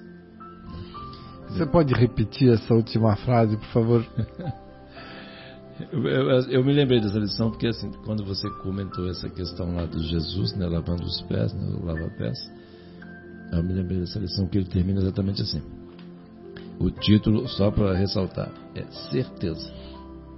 Né? E ele começa com: Existem companheiros que buscam o privilégio antes do dever. Existem companheiros que buscam o privilégio antes do dever. E termina assim: Embora ligados à causa do Evangelho, ainda não entenderam que a certeza de estar ao lado de Jesus é servir sem qualquer exigência. Né? Então, assim, será que nós é, servimos sem qualquer exigência? Né? Uma reflexão assim, a gente precisa pensar. E a gente não pode deixar mais. Eu estava lendo na revista Espírita, esses dias agora, eu não lembro. Mas assim, era mais, mais ou menos uma coisa assim. Gente, a gente não pode ficar perdendo tempo. Né? Eu tenho tido essa reflexão, já até comentei mais de uma vez aqui essas questões. Né? Eu vou andar com meu cachorro, assim, pego o cachorro, vou dar uma caminhada lá e tal. O cachorro me leva para passear. e aí eu fico pensando, meu Deus do céu, essa questão dos recursos, olha quanta coisa. Nossa, eu fico até com vergonha, cara quantos livros né, de, de, sobre espiritismo já li, e não, sem ser sobre espiritismo, quantas aulas, quanto eu estudei já, né, quanto eu já consumi de recursos da vida, quantas pessoas que o Afonso puxou, muito bem puxado, muito bem lembrado, né, Afonso? Os simples, são aqueles simples de coração, quanto trabalharam pelo progresso da vida, né? Pelo progresso de nós aqui, espíritos encarnados, quantos plantaram, colheram, correram risco, é, tiveram prejuízo na colheita, né? A gente nem fica sabendo. A única coisa que a gente quer saber, não, eu quero comprar o mais barato possível, não interessa. Ah, mas o cara vai ter prejuízo. O problema é dele. Né? Então, assim. E aí, quantas coisas, meu Deus, assim. Às vezes eu fico até falando, nossa, acho que eu estou pirando. Né? Mas assim, e aí eu tava. Mas aí essa semana. Foi essa semana, eu li na, na revista Espírito, 1860, lá, estou no terceiro livro. Eu estava dizendo assim, o Espírito dizendo que a gente. É, nós não podemos ficar perdendo tempo. Né? Tem muita coisa a ser feita. Né? Eu, eu tenho andado com essa sensação de urgência, sabe, Afonso? É, bastante, assim, muito constante, para dizer a verdade. Nós não podemos desperdiçar essa existência. Porque a hora que a gente para para pensar, é porque assim, fica muito fácil. Né? A gente, né? antigamente assim, não tinha nada disso, né? vamos dizer, na Idade Média não tinha. Você tinha que ir lá plantar e não sei o que, fazer tudo. Não existia nada. Com a roupa você ia ter que dar um jeito de né? fabricar, sei lá. Enfim, é, tudo muito rudimentar. Tudo né? rudimentar. E assim, hoje está tudo muito mais tranquilo. Né? Essas partes materiais assim, já estão mais. É, tá na palma da mão, exatamente, muito bem. Né? E aí a gente. É, mas não é isso. Mas não é para isso que a gente vem aqui. Meu Deus do céu. Né? Está tão claro no Evangelho, né, Afonso? E aí a gente, a gente precisa renovar esse nosso coração. Como é que a gente está fazendo? A gente está fazendo mesmo? Né? A gente está fazendo, mesmo a gente que vem aqui do programa fala, mas, mas a gente está fazendo na nossa, na nossa lá em casa, hora que não está tá fora Essa do ar. pergunta cabe para todos, todos, principalmente nós. os que falam. Né? exatamente. Está querendo, né? É, assim, e aí, assim, por que deixar para amanhã? Ah, não, dá tempo, sei lá, até a outra encarnação, e se não der tempo? E aí chega lá, tal, né, pega o nosso chefe lá, o mentor espiritual, chega lá e fala assim, ô João, senta aí. Vou pegar a listinha aqui que a gente combinou antes da encarnação lá tal. Eu nasci lá em, né, no início dos anos 60. Fazer um checklist aqui. Checklist, é. Pega a canetinha, senta lá, pá, pá, e tem um. Ó, isso aí não deu não, chefe. Não conseguia. É difícil também, olha, olha como é que eu fiz. Olha a dificuldade que eu tive. Olha onde eu fui nascer. Tá. E o item 2, tá? Então, aí, sabe, a gente vai, a gente vai arrumando desculpas. Então, assim, a gente tem que tomar essa decisão, né, Afonso? E assim, trazer essa humildade, aquilo que você falou. A gente não trazer a humildade para os nossos atos do dia a dia, para o nosso pensamento, para o nosso coração, é a gente está ainda muito imaturo. Sabe assim, e a gente tem recebido tanto, meu Deus do céu. Não é verdade, gente? A gente tem recebido tanto. E em facilidade, você estava se referindo a, as facilidades que nos chegam hoje, no hoje. mundo de hoje. Isso.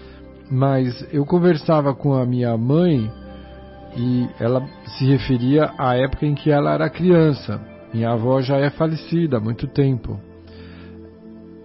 Ou seja, duas gerações antes de mim, é, não se encontrava com a facilidade de hoje roupas prontas. As senhoras exatamente. todas eram obrigadas a saber costurar. E elas produziam principalmente roupa íntima da família, das crianças, porque você não achava tudo pronto. Não, não existia. A alimentação, o cuidado com a casa, era todo muito rudimentar. Fogões que eram a lenha, que exigiam um aquecimento demorado não existia nenhum equipamento que facilitasse a vida das donas, chamadas donas de casa. Em duas gerações, hoje, nós já estamos com um nível de facilidade de conforto que se você não souber costurar, nem souber cozinhar, você sobrevive, cria sua família sem muita dificuldade. Exatamente. As ofertas são muito grandes. Agora, nós vemos nisso toda uma estratégia do plano espiritual superior para nos poupar de trabalhos é, desnecessários. Então hoje já ninguém mais encera a casa. A tecnologia nos dá pisos que são muito mais práticos, né? Verdade. Comidas prontas, o congelador, o freezer, o micro-ondas, o tem agora um monte de outros equipamentos, uma o iFood, né? O I, é, nós temos Você pede comida pelo aplicativo. É. Minha cunhada pede tem um laboratório, ela não tem uma cozinha. É tudo eletrônico, elétrico, é, é rápido, tudo rápido. Uhum. Por quê? Porque a, a espiritualidade quer nos preservar dos trabalhos desnecessários, que são braçais, para reservar tempo para nós lidarmos com o nosso aspecto espiritual. Mental, espiritual, exatamente. E nós temos pegado toda esse, essa facilidade, esse tempo que sobra, e às vezes desperdiçamos esse tempo nas redes sociais, né, cultivando coisas que não têm, não nos levam a nada, Que não fazem sentido, né? não Afonso? nos fazem crescer. Não fazem crescer. Então você fica postando e exibindo situações que não são exatamente a melhor expressão da verdade, não é?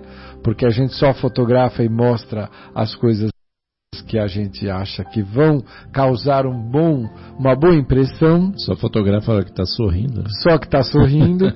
e nós temos aí oculto muitos dramas, Verdade.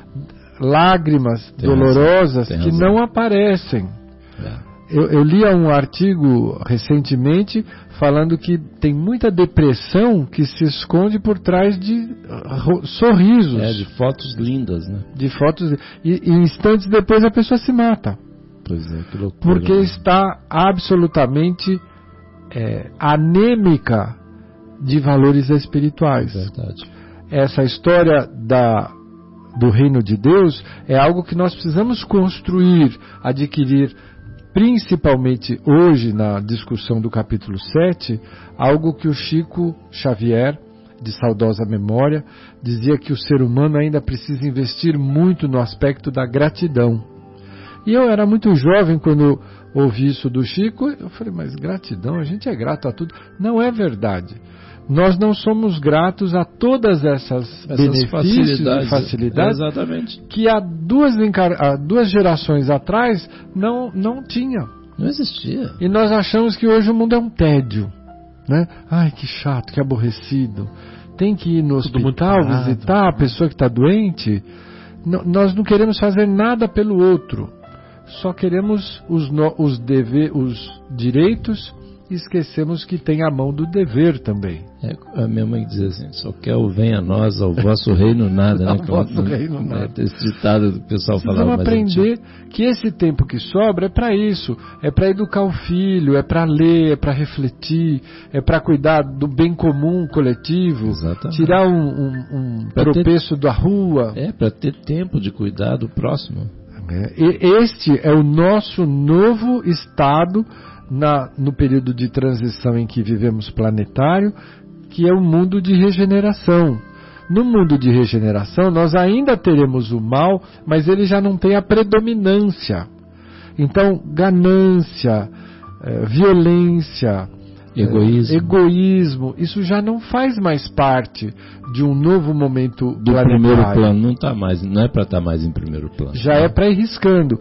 Agora, quem permanece? Aqueles que já forem vivenciando esse convite, que é para ser fraterno, é para ser humilde, é para ser alegre, é para ser positivo, é para confiar e é para ser grato, não é? Quando nós começarmos a, a viver isso dentro do nosso coração, em verdade já estamos trazendo para o presente o novo momento planetário de o regeneração. novo mundo. né? É aquela história, né, Afonso, assim, vamos mudar o mundo? Vamos. Então, assim, começa onde Por onde começa? É, onde, é, onde é mesmo que começa? Naquele coraçãozinho que bate aí no peito. Em verdade, no único coração que você pode modificar. Exatamente. Porque por mais que você ame seus filhos, su- seu parceiro, sua parceira, você só vai poder mudar o seu próprio coração. Então nós costumamos usar um exemplo muito tosco, mas que ilustra bem. Por mais que você ame seu filho, se ele precisar de uma injeção de benzetacil, é ele que vai tomar. Não adianta você tomar por ele. É verdade. Então não adianta você querer que o seu filho faça ou deixe de fazer. Você pode convidá-lo e pode, melhor do que isso, arrastá-lo através do exemplo. Seja o modelo que você deseja para o seu filho. Eu digo seu filho porque é o que a gente tem de mais precioso, né? Os nossos, É descendentes, mas pode ser o seu sobrinho, o seu neto, o seu amigo, o seu Sabe- companheiro. Sabe eu estava pensando exatamente, acho que a gente estava bem sintonizado aqui, Afonso. Eu estava pensando assim, a gente precisa, né, a minha, minha sugestão exatamente no, no final dessa reflexão, né, para a gente inclusive já encerrando, né, Leandro, já estamos aqui no, é, no finalzinho do programa. Ah! Que pena, que pena.